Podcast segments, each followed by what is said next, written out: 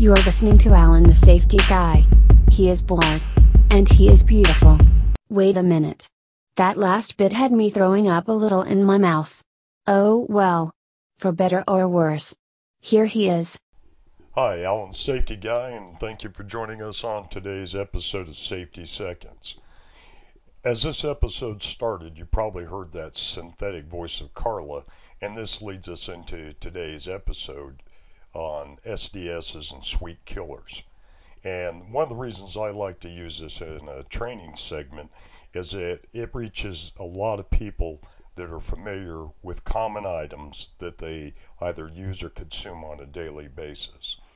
If you go to alanwolford.com backslash training, you'll find the information that'll go along with this uh, episode and you'll be able to use it in your own training format or work off of that. So, to begin with, the item that we're going to be talking about today for the Sweet Killer episode is propylene glycol. Now, if you're not familiar with propylene glycol, it's a common chemical. It's used in a lot of industrial as well as food grade and uh, consumables that people see and use every day. And that's why this makes for a great subject uh, to get people in your hazard communication classes or in updating your SDS classes. And the reason is it's something that you're going to commonly see with people that vape. So, what a lot of people don't understand is that while they're vaping, you know, a lot of the chemicals that make it, uh, the vape juice, and enhance the flavors, one portion of that is propylene glycol. So, what you're also going to find out is that a very, very common adult beverage uh, by the name of Fireball Whiskey utilizes propylene glycol. As a matter of fact, if you Google it, as far as I know, I haven't seen any others, but uh, from the information I was provided when I was taking ASCOM training, Fireball Whiskey was the only whiskey ever consumed that caused fatalities. As odd as that sounds, if you Google it and read about the individuals over in Europe, it became the only banned liquor for the longest time outside probably Greek ouzo or absinthe. And the main reason was it contained propylene glycol, which was banned for human consumption in Europe. So to begin the training session, again, you go to alanwolford.com backslash training and look for the episode Sweet Killers. Now, what's going to happen is you're going to find two SDSs uh, that's part of this episode. So one's going to actually be from a manufacturer of pl- uh, propylene glycol, and on that, you know, they're going to have some of the same information that you'll find.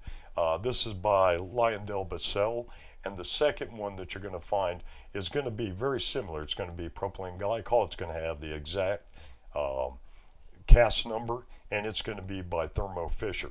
Now, neither one of these, to my knowledge, actually produce propylene glycol for the use of either the fireball whiskey or for vape juice. But it's quite possible. You don't know where personnel are going to buy their materials from. So as you're going through it, the one that you're going to want to pass out, you're going to want to print off both copies. As the class starts, you want to ask your class and engage them and get responses by asking, hey, who in here likes to vape? What's your favorite vape juice? You know, what's the favorite flavor? Why do you vape over this?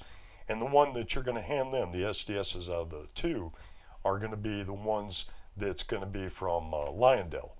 So the re- when you hand that out, uh, as you're passing that around, then ask the group, hey, who in here has ever tried Fireball whiskey? Do you like that cinnamon flavor? Do you like the fact that it's one of the most popular, uh, you know, adult beverages out there? It's very, very popular with the younger groups and you're going to want to hand them the Thermo Fisher Scientific. And again, neither one of these companies, to my knowledge, you know, has uh, any dealings with either vape juice or with Fireball whiskey. It's just that they have the best information available on their SDSs. So once you pass it out, you're going to you know go over the GHS. You're going to talk about the 16 uh, different sections of the safety data sheet. But this is where you're going to make it interesting for the students. So when you get to the toxicological information in section 11, you know, you're going to ask them, hey, uh, on those that have the Thermo Fisher, what is it that they say, you know, happens what's the lethal dose or lethal concentration that they have listed in the toxicological information. And they're going to look at it and they're going to say see that it's 20 kilograms uh, per kilogram for a rat. It, the LD50 is uh, 20,800, if I got that right, mg's per kilogram. And then it goes in, it says irritation, sensita- uh, sensitization, sensitivity, carcinogen- carcinogenicity. Okay, that, that's a big word for me. Um, you know, it's going to have all the information that's dealing with toxicological information. And then the same's true for the LyondellBasell. Those are going to be your vape people. So when they look at that, say, okay, stopping right here, knowing that they have a lethal dose of this many grams or, you know, this many kilograms, micrograms, whatever it says on section 11, go to the board and say, how much would you have to consume possibly, you know, for that to affect you? And you got the information there. It says species rat, species rabbit. So before you get to that point, let's ask them, hey, where can we find propylene glycol? And for number one, you should put down antifreeze because it was commonly used in antifreeze back in the day. And then for the second, put down vape juice.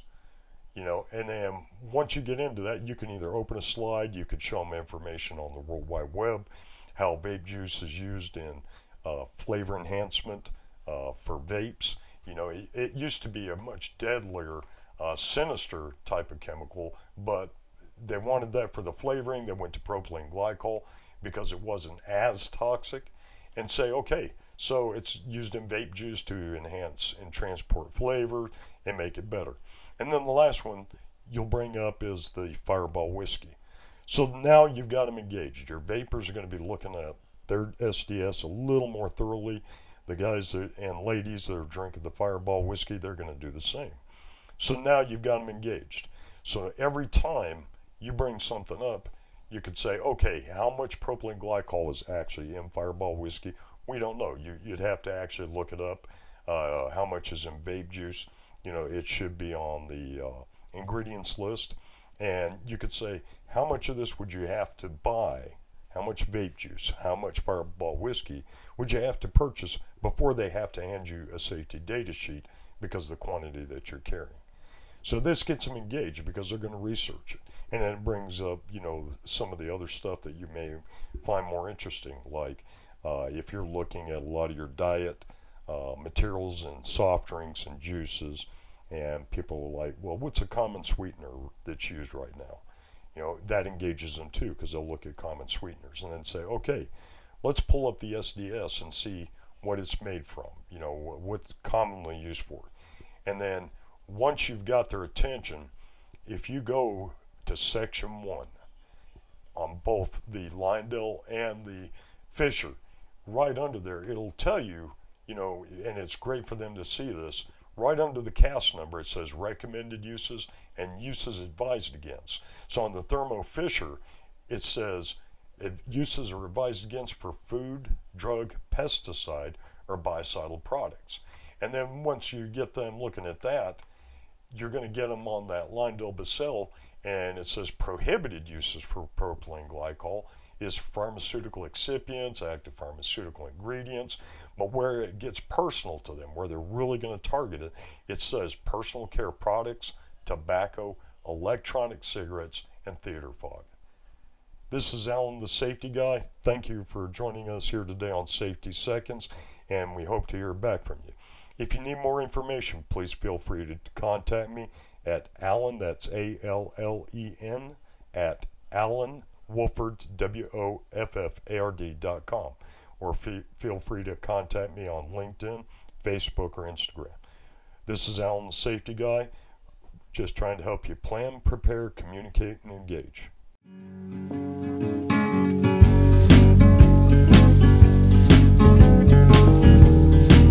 The views expressed on this program are solely the opinions of the host and guest not necessarily those of their employer, committee, division, or any other group or individual. This podcast is intended for educational and entertainment purposes only. Nothing within this recording is intended to be used for legal guidelines as representation for any entity. No portion of this podcast may be reproduced without the expressed full consent of Allen the Safety Guy. You've been listening to Allen the Safety Guy.